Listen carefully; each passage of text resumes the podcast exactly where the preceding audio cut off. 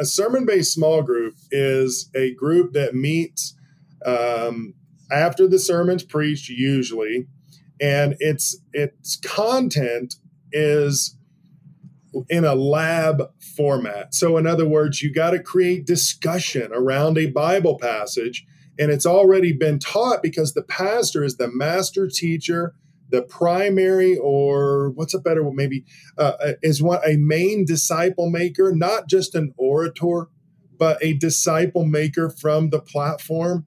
And what happens is within about 70 48 to 72 hours later what happens is you're you've got people discussing around well thought through prayed through questions and reinforcing bible passages and the bible passages from sunday they're talking about it and they're discussing it. And they're now not just passive listeners but they are active learners by moving to discussion.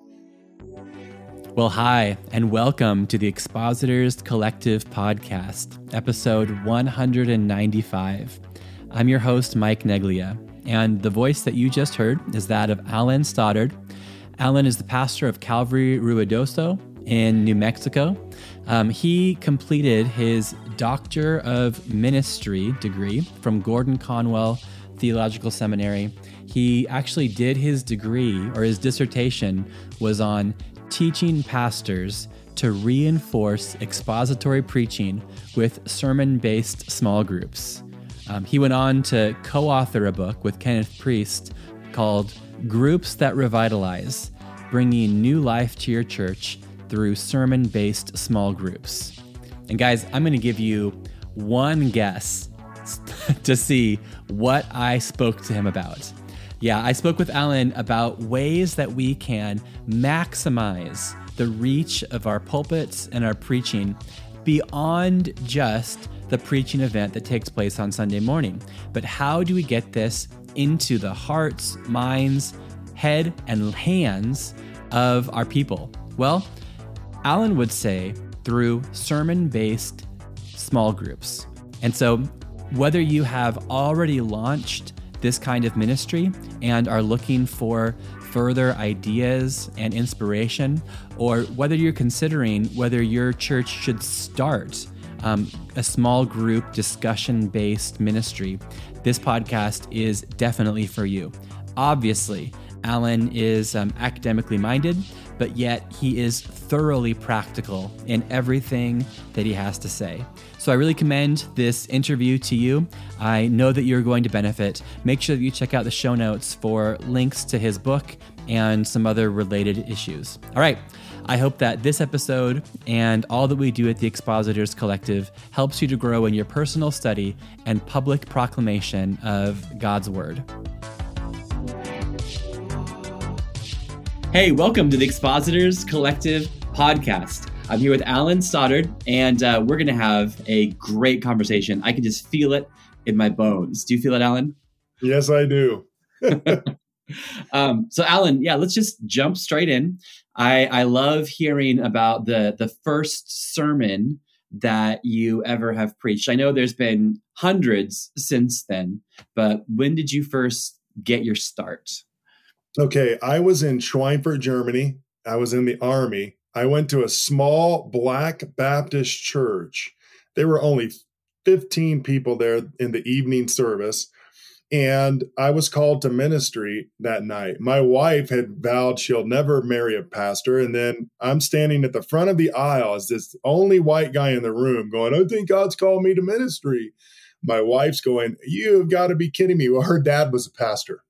And so in the Black Church, um, my pastor's name is Elijah Mitchell, and he taught me to preach in the local church sermon introduction, sermon body, sermon conclusion. He, I, I had no idea what I was doing. I didn't grow up in church, and so so you go to you go to ministers training they called it. It was an old school black church minister training. And then he called me one night and he said okay stoddard. I said yes pastor. He said you're going to be preaching colossians chapter 3 verses 1 through 4 and you're going to be preaching it on this date. I can't remember what the date it, it was 1992 i remember that the winter of 92 and uh, i preached it one sunday morning. Uh, it was a good experience. Yeah. Um, it was a scary experience. I remember the the feedback was that was too short. I think it lasted 12 minutes Okay. and and I had it all written out in a manuscript and I didn't know what I was doing at all. Well, I knew some. I mean, my pastor had equipped me for some of it. It's it's funny. I remember Pastor calling that night and he said, "Now look, when you preach, you're going to have 20 minutes, and if you go over, I'm going to sit you down." It was it was you know it was one of these uh, in the Black Church back then. It was just very strong. You you did what you were told, Hmm. and uh, but it was a good experience for me. I still have the sermon notes. Are they are they handy? Are they available? Uh, I think they're buried in a Okay. i think they're Okay. buried in a uh, a folder. Well, that is. Um, did you expect like with that kind of warning about not going over twenty minutes? Do you think that was a, a chief contributor to it only being twelve? Um, yeah, it it was. Yes, I was just so scared and so nervous. I I thought it went 20 minutes and it went like 12, 13 minutes. Uh, everybody said it was, you know, good word. Everybody was encouraging. Um, the good thing for me is I got to re-preach that message on the Easter Sunday uh, of 92. I remember that. My pastor called and said, We've had somebody cancel. You're going to be teaching this message at this church. You'll be going with me. And it was awesome. Wow. Yeah. In Colossians three, that that would work. Yep. That'll work for Easter. Yeah, if you've been raised with Christ, Absolutely. those things above. Ah, well, that's that's great. And then, did you become kind of a a, a regular preacher um, afterwards, or was there a long gap between the first? No, there was a long gap uh, in this in in the missionary Baptist church in the black tradition. You'll have a bunch of different ministers. They'll call them, and these are people that may or may not be going into vocational style ministry, but they are going to be preachers in the church. And there was probably five of us in that church then. There was probably forty people in the church at that point, um, and and we would rotate. But pastor would tell us he did most of the preaching, and when he felt like taking a break, he would tell us, "I think I preached one more time at that church within a year's time," and he left, and um, and we we left to come back to the states also. So it was a good experience. Okay, and and I'm assuming these would largely or probably exclusively be like military families, or They were they're all, all U.S. citizens. all military families. Yes. Okay. Okay. Yeah. What a what a unique and interesting uh, uh, spiritual heritage uh, you have. Yeah, it has been incredible to be around the black church the way most whites don't get that opportunity. And the best thing we can do is learn from that tradition. Uh, it's really helped me. Yeah. There's a book that I have on my um, my scribe Scribd account. It's a an, an ebook that I have like in my queue. Um, I think it's called Say It. And it's um, came out maybe a year or two ago, and it was like mining the treasures of like African American expository preaching, and um, just yeah, talking about. like, you know, I I can tell you afterwards. I don't Yeah. want. That's um, cool. yeah, I have it. I have it in my in my reading reading queue. But um, I'll put the link in the show notes. Charles. No, it's not H.B. Charles. Um, not? I think he might, he might have been one of the contributors to it. Um, H.B. Charles wrote a book called On Preaching.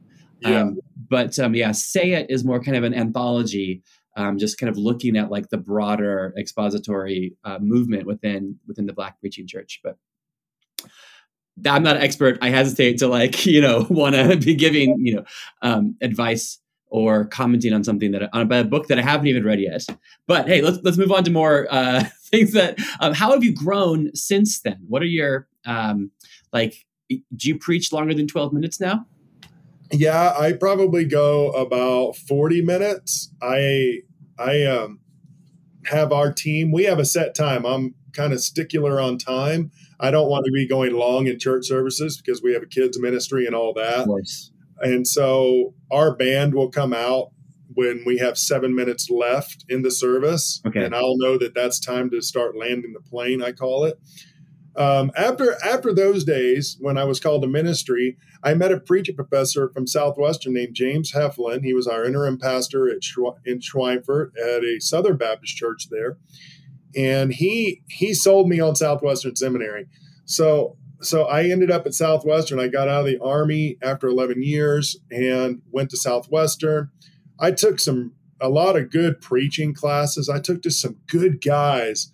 Um, they're not all the best known guys, but they the way they did preaching was for a guy like me. It really helped me understand what I was doing. Um, so Southwestern had a big impact on me. Um, I've grown through one a preaching conference that I always recommend somebody go. E.K. Bailey Expository Preaching Conference. It's a black preaching conference that they bring in uh, a mixture of people. It's not just for black folks, but it is dynamite. I've learned so much through that. Um, Dr. Lloyd C. Blue was my mentor. He's always a part of that. You well, these days he's not, but he was. Um, a lot in the local church and black churches, there's a expectation that you're going to train preachers to preach. Hmm. Now that's similar to Calvary's, by the way, because I was a Baptist guy for 26 years. Now I've been Calvary for four, and the school of ministry that the approach, I love it because right now I'm doing a six week uh, school of ministry. About eight people come, but they let me teach Haddon Robinson's biblical preaching book, subject, complement, main idea, all this stuff. They let me teach it. And these are regular people. These are not people that are that are called to ministry. These are people that want to learn to study and teach the Bible. And I mean, these are bikers. Some of them are just, it has been the best thing to take what God has given me and then pour it out into regular folks. I've just been blessed by that. Um, and then, you know, I was telling you before we logged on that to be honest, I think the Expositor, Expositors Collective is probably the best homiletics thing because you're you're tapping in such a broad thing. And even though probably as Calvary guys, we don't even do some of the stuff you bring up. But I'm going, this is so good because we need to hear if I can get that one nuance of something else just by listening. I want to get that so God can shape me into who He wants me to be as a teacher preacher now. Wow. Well, thank you. Thank you for your kind words. I, I do appreciate that. Honored to be included in such a, a list of, uh, of influences. But uh, yeah, I just love being able to, to find people with something worth saying and, uh, and ask the kind of questions that hopefully help the hearers. And Alan, you're one of them. And here's the question. so, Alan, I know that you um, feel strongly and have uh, have even contributed in writing to the, the broader conversation about sermon based like discussion groups. Yes. Uh, now, um, I, I, bet that you could do a better job of explaining even what that concept is. I know that it's it's it's gained popularity, so that maybe you don't have to start from like ground ground right. zero. But but what are you talking about? What's a sermon based discussion group? And then I'd like to ask some follow up questions about it. Okay, a sermon based small group is a group that meets um, after the sermon's preached usually and its its content is in a lab format. So in other words you got to create discussion around a bible passage and it's already been taught because the pastor is the master teacher the primary or what's a better maybe uh, uh is what a main disciple maker not just an orator but a disciple maker from the platform. And what happens is within about 70, 48 to 72 hours later, what happens is you're you've got people discussing around well thought through, prayed through questions and reinforcing Bible passages and the Bible passages from Sunday. They're talking about it and they're discussing it. And they're now not just passive listeners, but they are active learners by moving to discussion. I always throw in the Edgar Dale cone of learning here, where we remember 5% of what we hear, we remember 10% of what we see, and that whole little there's a yeah, little stop. I hate that. There's nothing I hate more than than hearing than hearing that. Yes, and I and I hear it and, and I believe it, but I don't like it. I don't like it one bit. I agree. And I have found even last week, I go to a sermon based small group here. I don't lead it. I have a couple other people that lead it and and it's tough because you're sitting in there you just taught uh, two days ago and then you're going oh my gosh they don't remember. Mm-hmm. and so but it helps them to bring it back up. You you're not having to buy curriculum. You create your own curriculum. Um, you you don't have to have teachers who have to study as much. They can become disciple making leaders, I usually give uh, one extra passage that wasn't in the sermon. So now the, the leader of the group can go, okay, now you can stop the group and go, now look, I want to teach you something. Now open your Bible to this. And they just start going, but it's still connected by theme okay. to what you taught on. So now you're bringing up a cross reference that wasn't in the sermon, but now you're extending that sermon to Tuesday or Wednesday or Thursday. And and now I found that people are growing more in it. It's easier to get leaders um, because they don't have to have this massive Bible background. And you, another part, I know I'm just blabbing, but another part of it is, and people will say, well, I don't have time to do it. But th- there's nothing better than then I like today, I will send out a seven minute video after I write the questions from yesterday. Yeah. I'll write them in a PDF, load them up on Subsplash, make them available, and then I will do a seven minute video that will go to our small group leaders where I, for seven minutes, just talk them through how to how to do this week and to disciple in that group. So now I'm getting to disciple my group leaders. Alan, I love that. That is really it's a great. Total package. Yeah, because yeah, as as I mentioned, yeah, before we started recording, yeah, we've we've been doing sermon based groups for seven, eight, nine years. We've been doing it for a long time, but we took a break uh, during COVID, and now we're like, as of this week, they're they're starting up again. So it kind of feels like we're we are launching it afresh, and so I selfishly want to talk to you a so that the hearers of the the podcast can learn from you but selfishly that i can. And that's such a great idea. I mean wouldn't it be ideal to get all the the the, the leaders together in person in a group and you talk it through? But um, they're also committing time already um, a to prepare themselves for it and then b opening up their homes and allowing people to come and they're they're putting hours in that way. So that that could be a really great idea. I'd love to maybe consider start doing that yeah, it it it's an add-on. Most pastors I find they'll say, "Well, I don't have the time." You do have to switch your time to go. The pastor has to become the main educational ministry person in the church. Okay, a disciple-making pastor. And I had to make a switch on this. I've ha- I've gone through a revolution in the last few years where I've I've had to stop think, well, not stop thinking. I've had to start thinking, in addition to preaching and teaching, I've, I've thought, how do I disciple small group leaders? Because I want them mobilized to be able to make disciples themselves. Yeah. Um, and you know what? Some of these guys, I could actually say to one or two of them, hey, I'm going to be gone Sunday on this date, a month from now. Could you teach that morning? And because I paid attention to them the way I have, they could go, yes, I can step in. They wouldn't like it. They'd be scared to do it, but they would go, I can do it. So you're making this reproductive environment. Absolutely. And then big uh, Dave Ferguson has a book called The Big Idea. And back in 2007, I think it was, he identified 21 different ideas that people get at church. And he basically argued we're giving people too much information. Why would you switch and change the topic five times in a week when you've got one topic that you need to drill straight down. Okay. Yeah. Yeah. So that's a sermon based small group. Yeah. So does he is he identifying 21 ideas in a typical sermon or or 21 things from the time somebody comes in to the time that the benediction comes and they leave? He's counting every different thing that was there. He says they go. He, I, one of the things he'll say is they go to they go to kids thing, and there's a different topic and then they go to this other maybe tween or youth thing and there's different topics all over the board. And then and then you go into the hallway and then there's a different discussion. You got announcements with this and that and he just said we're bombarding people. And then he streamlined it. He said why don't we teach one topic to kids and adults?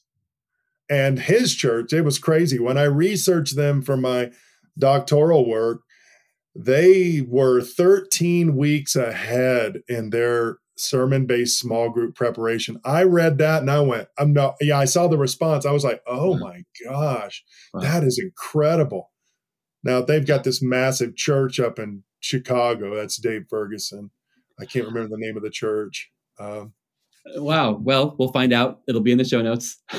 Um, so, what an interesting difference. Now, obviously, you know, Dave Ferguson's church is quite ahead of the ball on this. They're 13 weeks ahead. And then it's Monday as we are recording this, and it sounds like you are one day behind. Oh, yeah. and that, that you preached yesterday. And then today, this morning, you're going to put together these questions and then have the email sent out, you know, by lunchtime, I imagine. Um, what what is kind of the optimum? Of course, you're going to say one day behind is just fine, but what is the the optimum? Or for someone listening to this, thinking I should I should do that. What how how how far should people be thinking ahead? I would say uh, more than late last week, ten days. Um, I think you've got enough to go 10 days. You don't have to be that far out. They they were at Ferguson's church and other churches now, since this has taken off, they're producing materials in larger churches. They got their own printing press and things like that. So I get why they need to do it. But 10 days out to me would be fine. I don't even mind Monday because um, I take I think you have to teach a sermon to be able to write about the small group questions you need to have your groups talking about. It's an experience. Yeah. Um, that's what I'm loving about the Expositors Collective is there's a lot of tapping into teaching and preaching is an experience. It's not just a lecture. Not that it's not a lecture, yeah. but it's all. So with these groups, you write this curriculum. I, I think Monday. I don't think it's a bad deal. Other than it, it's an it, it can feel like a task, and so a pastor's going to go, "I'm busy," and you could farm it out you could let someone else do it. Uh, people on staff could do it during the sermon. They could they could have three or four questions. I mean, you're talking about an eight and a half by eleven piece of paper that has well crafted questions. Uh, you could put ten questions on there. I I usually have them give a sermon review, read the passage, talk through the passage as much as you can as a group, and then do an outline review, state the big idea, and all that happens in two minutes by the group leader. And then, okay, question number one, boom. Okay, what do you think in here? Boom, boom, boom, boom, boom. And you just get people talking. The the reason for that is because this. Now, it used to be we didn't want to do this. We would say, oh no, that's pooled ignorance. Some people would say it's pooled mm-hmm. ignorance. I get that. I'm not trying to diss that. However, if we're going to make disciples and see where people grow, I have to know where they are and I can't know where they are if I if they only listen and I'm looking at them. That that doesn't work for me. I want to hear you talk about your life with the with the word of God. And so this strategy is a strategy where you get people talking and then during the discussion the leader jumps in and goes, "Okay, I've got to read for this. Yeah. Let me jump in and now the you're going to open this bible you're going to open your bible or and either reinforce what was taught or you're going to expand further on what was taught. Uh-huh. but i will never know. Like last week we have a guy great construction working guy named josh and i had never heard him talk about his faith. He's been coming to the church. He's a great guy but i sat across from him in a group of 12 last week and I went silently, I went, wow, this is amazing to hear him talk like this. I've never seen him talk like this. This is awesome. So that stuff, you have to buy into discussion as a vehicle to get to discuss to teaching. Right. And I want to ask like, so what what are the kinds of questions that prompt that sort of discussion? Or, or maybe to flip it, what are bad questions that we should avoid? Hmm. Actually, okay, you probably don't spend bad, a lot of time thinking about bad questions. you probably maybe yeah yeah. What, what's a good question? What, what kind of questions do you avoid? That is a, a great question you're asking because I think sometimes you can you can ask the wrong questions. I would say the wrong questions are the ones that get too personal for somebody who's right. new to the group too fast and you just don't know. Like we have a guy leading our group that is uh he knows everybody but he he'll put people on the spot to answer questions. And and it's it's okay um, for most people that have been there for a while he'll ask how's your bible? How how are you doing with the bible? Or what do you think? What what rubbed you the most about sunday's message? Okay, um, okay. i think the more personal questions are yeah. The more personal are are good or bad they're not i think they're good but you have to be careful with them because they can be bad if you put somebody on the spot right. in a way that makes them uncomfortable in the group. Certainly yeah. Because and th- the reason why that, that that's obvious but the reason why it's more obvious and needs to be more attentive in this situation because these groups are based on discussion. You'll find bad doctrine in these groups. But that's why you want to do it. Yeah exercise i want to know where you are yeah. and it's yeah. And it's okay to differ. It's okay to actually be wrong. It's not a problem. Now, we're not going to agree with the wrong if it's bad doctrine, but we want, and there'll be times where I'll hear that and I won't even correct it on the spot. I'll put a mental note and I'll say, that's something for later. I don't want to correct them in front of everybody unless I absolutely have to. Yeah. Probably, yeah, depends on like the severity of the error. Yeah, so, yeah, yeah. Or, or then also too the the maturity of those that have heard it. You know, is it is it people yes. that are like taking notes and thinking, "Oh yeah, that's great," or is it ever did everyone kind of in the room kind of catch it and yes, go, oh yes. yeah, that's not that's not right. That's right. Yeah, there's all kinds of these yeah various social dynamics that that go into it. Uh, so, you asked about the questions. Yeah, of course. I was, I was about to come back to it. Yeah. Here's my thinking. So, like, what I do is I want to get people talking fast, so I use softball questions. So one of the questions will be just right out of the bat. It'll be, "Hey, what what was your takeaway? What what stuck out to you? What rubbed you the most?" I mean, and there'll be those people that are note takers in the services who they'll jump right in. And if you did something maybe controversial, somebody might jump in on that. But I try to get the first two or three discussion questions are really uh, kind of felt need. I hate to say it like that but Haddon Robinson says, like in an introduction of a sermon, you need to uncover a felt need. And he says, when you do that, you will end up uh, with someone listening quicker and for a longer period of time as opposed to not. That was his philosophy. So I try to turn that over to small groups and go, let's get people talking. Let's not start lecturing right away. We did that Sunday. Let's get them talking. And so there'll be, you know, it'll usually be a practical application question.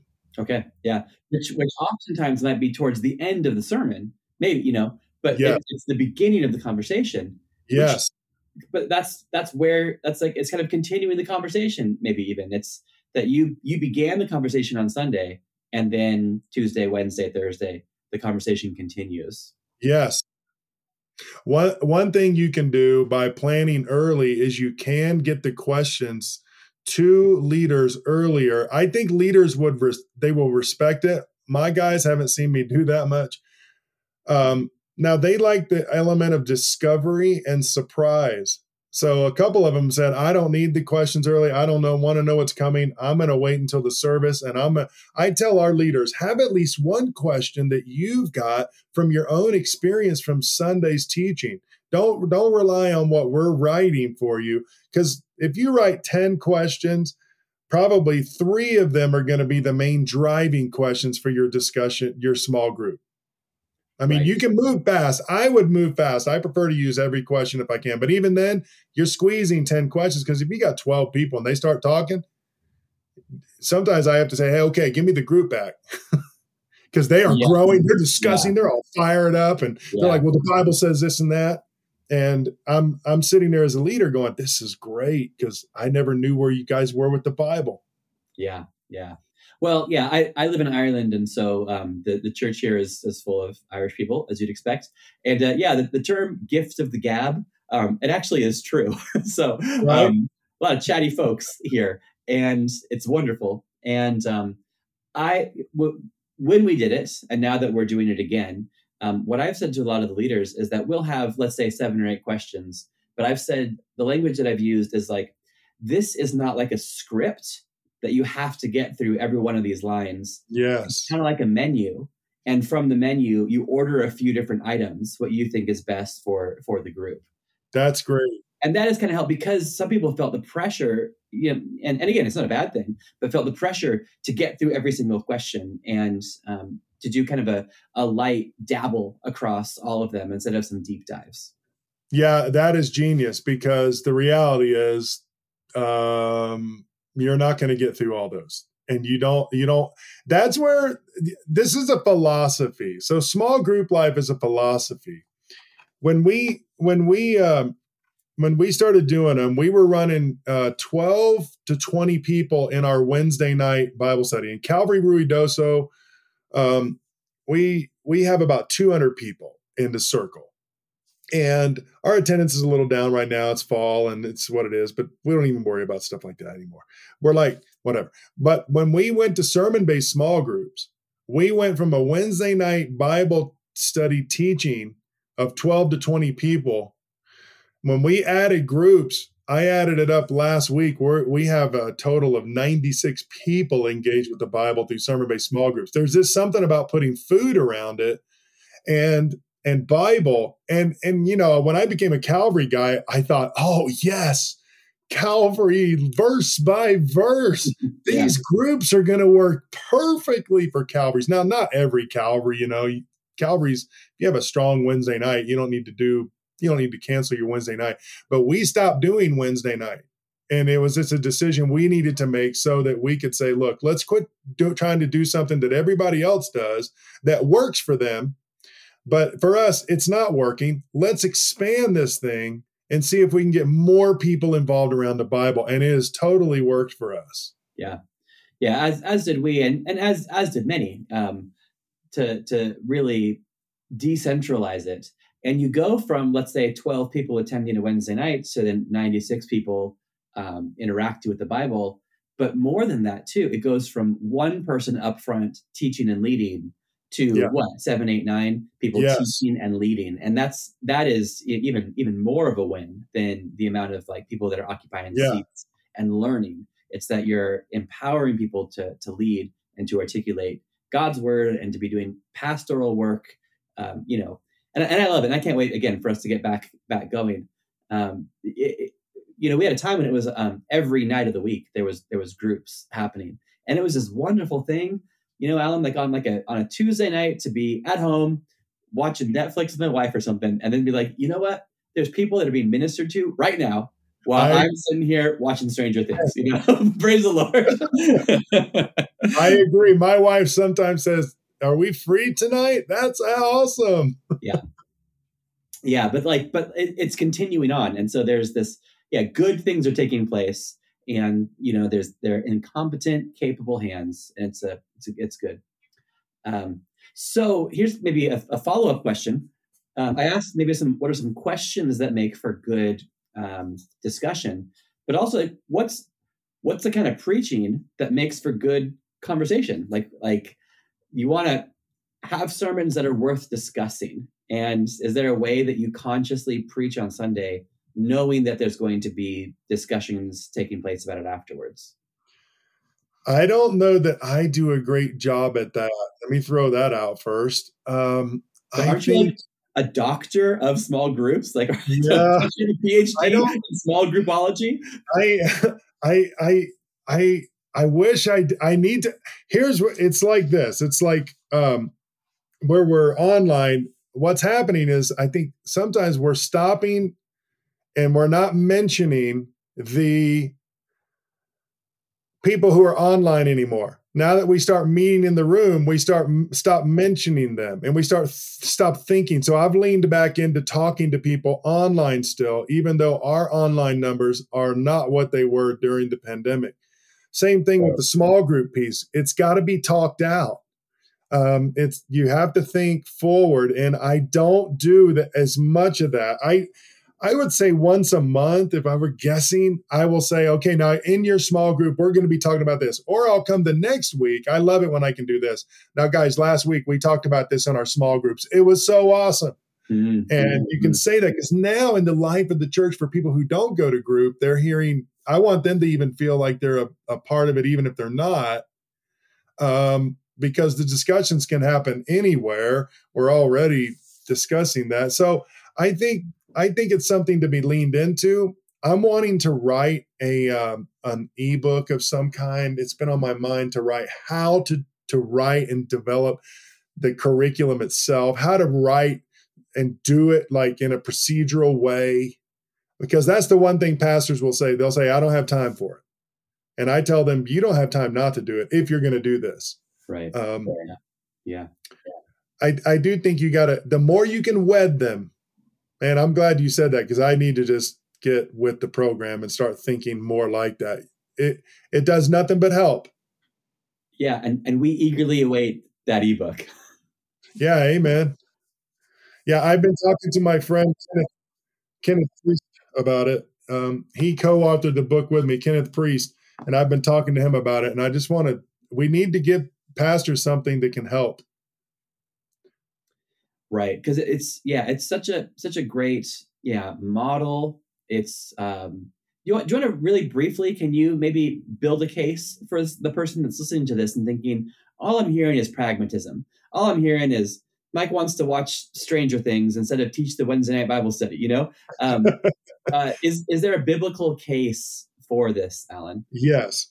You know what? I'm so glad you're asking that. When I wrote the second chapter at Gordon Conwell, the theological chapter from my project, Haddon Robinson kicked it back. I mean, and he was an old school guy. He didn't email it back, he mailed it back. And I wow. opened the package and it was red. I mean, he just blistered it and basically wrote me a note saying, You've got to prove this from the Bible.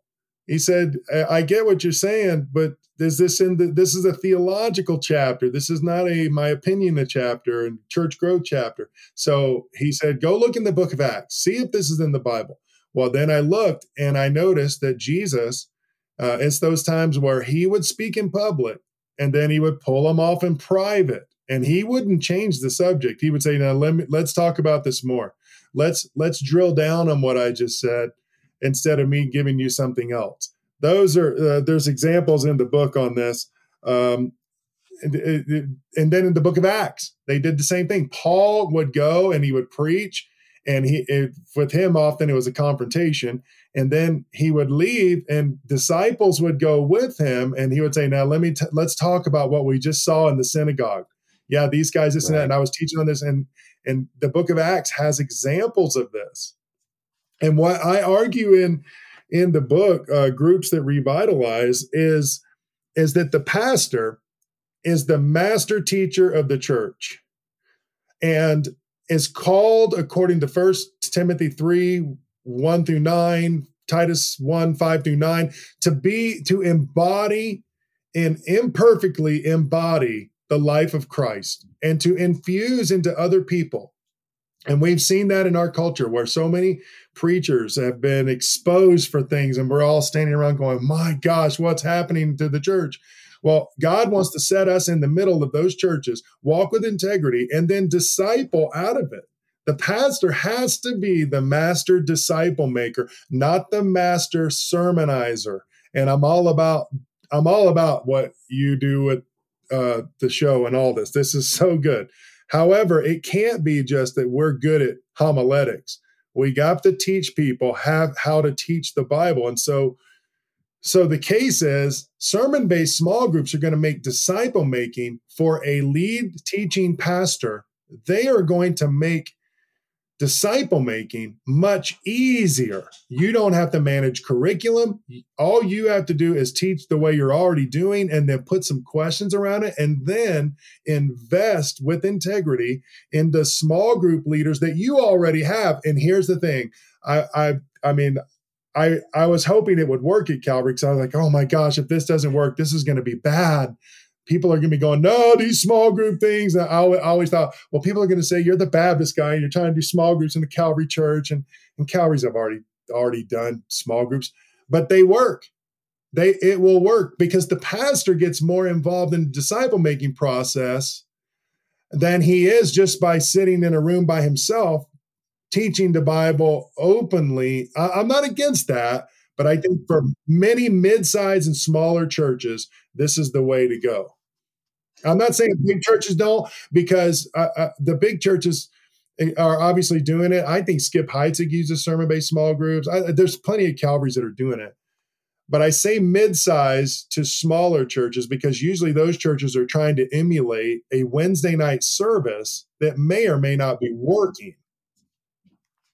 That was a lot. Sorry. Wow. and and ironically for us, when when we were a lot smaller, that's when we did. You know, the small. You know, when Calvary Cork, my church was was smallest. That's when we emulated the the model of the big church, which is yeah. Sunday Sunday. You know, Sunday New Testament, Wednesday Old Testament. You know, and uh, I, again, it's not the pragmatism and it's not about growth or something. However, pivoting and switching and switching that out has actually made room for a lot more people.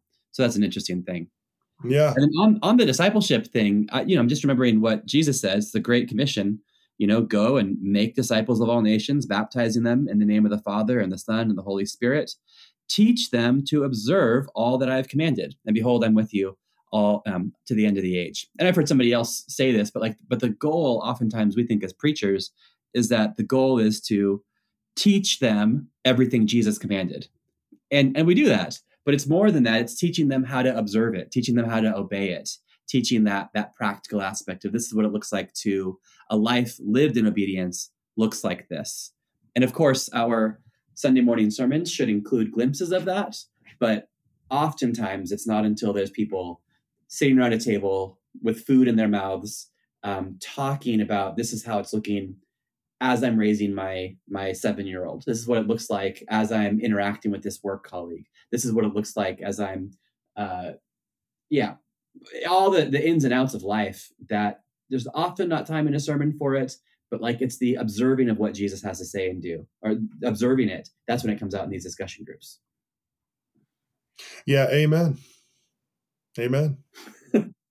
okay. Hey, so maybe a okay uh, one and a half final questions okay? So the half question is can you just like once again really clearly tell us like um, the name of your book where people can get it what's it about who's the target audience? And then i have a question about haddon robinson for you. Okay. So the book is called Groups That Revitalize Bringing Life to Your Church Through Sermon Based Small Groups by Kenneth Priest and Alan Stoddard. You can get it on Amazon and uh, it's in ebook and paper. Um, it's um, it's basically a, a synthesized uh, of our two dissertations. And my friend Kenneth is a church revitalization um, expert. He really is. And I mean that in the best way of helping churches within the Southern Baptist Convention and others. He works with anybody, but to, so that's that. So the the book is basically just a, a review of the research I did in 2008 of sermon based small groups, and yeah. Okay, and of course there'll be a, a link in the show notes for everybody that wants to get it now. And okay, finally, so you were one of the final like batch of students who had the honor of learning from uh, Dr. Haddon Robinson. Um, what's what's something that you took away from that? Um, for those of us that never have been able to learn from him in person, just through his books, um, what's what's something that you benefited from sitting under such an influential uh, voice? Uh, two things. There's so many of them. I, I, when I was an undergraduate student, I saw a picture of him and I'd heard about him, and I thought if I ever get to stu- get a chance to study with him, I'm going to jump in, and I did. I couldn't believe it. One was when we went up to Gordon Conwell, he would he and Bonnie would have us over to their house, and they would just make food, and they would just have like 14 of us students there, and he would just be a regular guy. Um, mm. And I just was blown away by that. I was enamored that, uh, wow, this guy is a big name guy, probably trained more preachers ever and he's just a regular guy. They're just regular people. Um, another one would be this, and I always tell people this. So when we when I went to Gordon Conwell, you go up and you have to preach in front of Haddon, and he brings in other guys that are teaching with him, and you have to preach without notes. You know that's coming, and they teach you how to do that. So you got to basically manuscript everything and internalize it.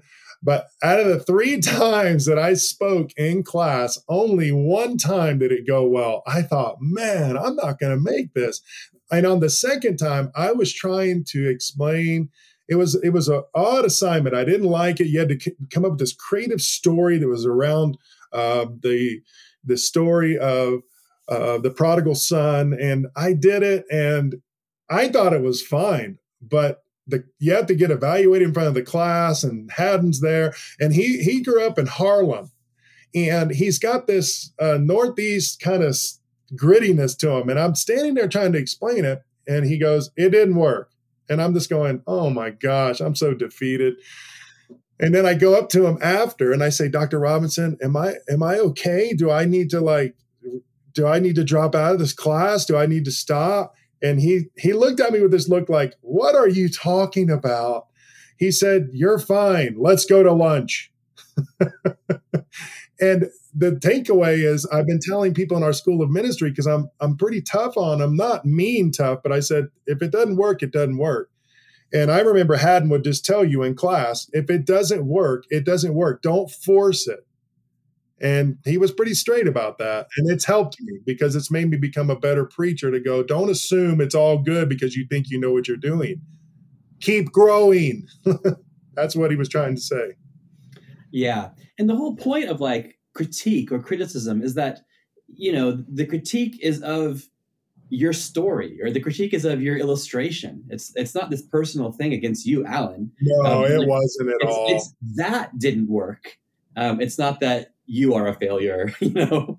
Um, right. The, the, problem is, and I'm sure psychologists could analyze this, you know, but oftentimes as preacher, as preachers, our sermon is us, you know, or it feels like yes. you know?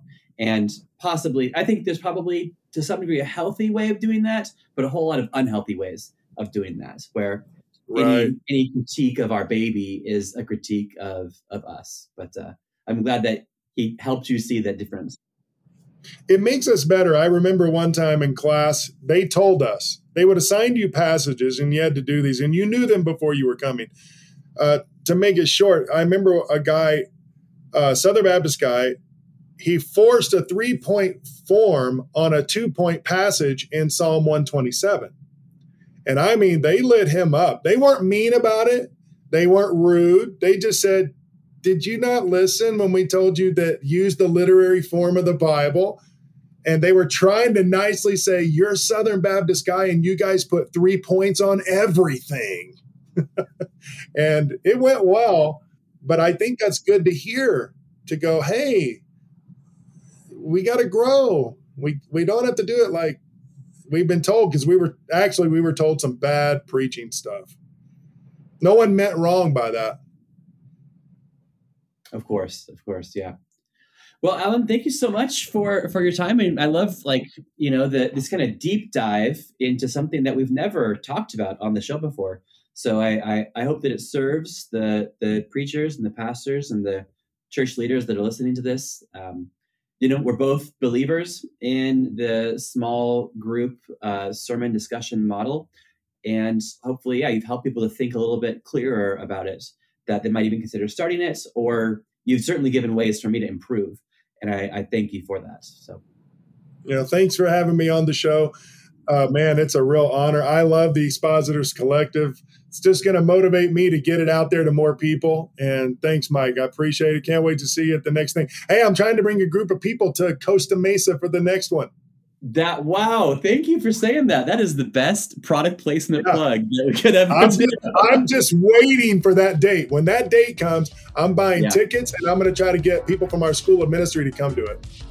Oh man! Well then, I, Lord willing, will will see you there. That's great. That's great. Thank you so much, Alan. This is great. Thank you, brother.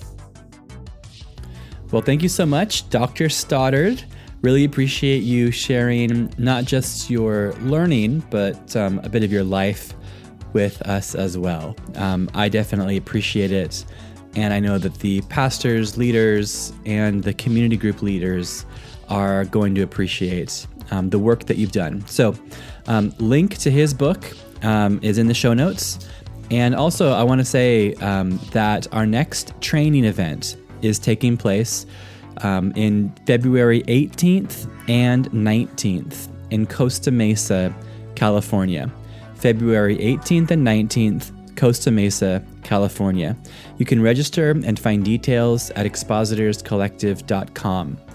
And guys, I want you to definitely subscribe to this podcast either on Spotify, YouTube, Apple Podcasts, or wherever you listen to podcasts, because next week we have a returning guest.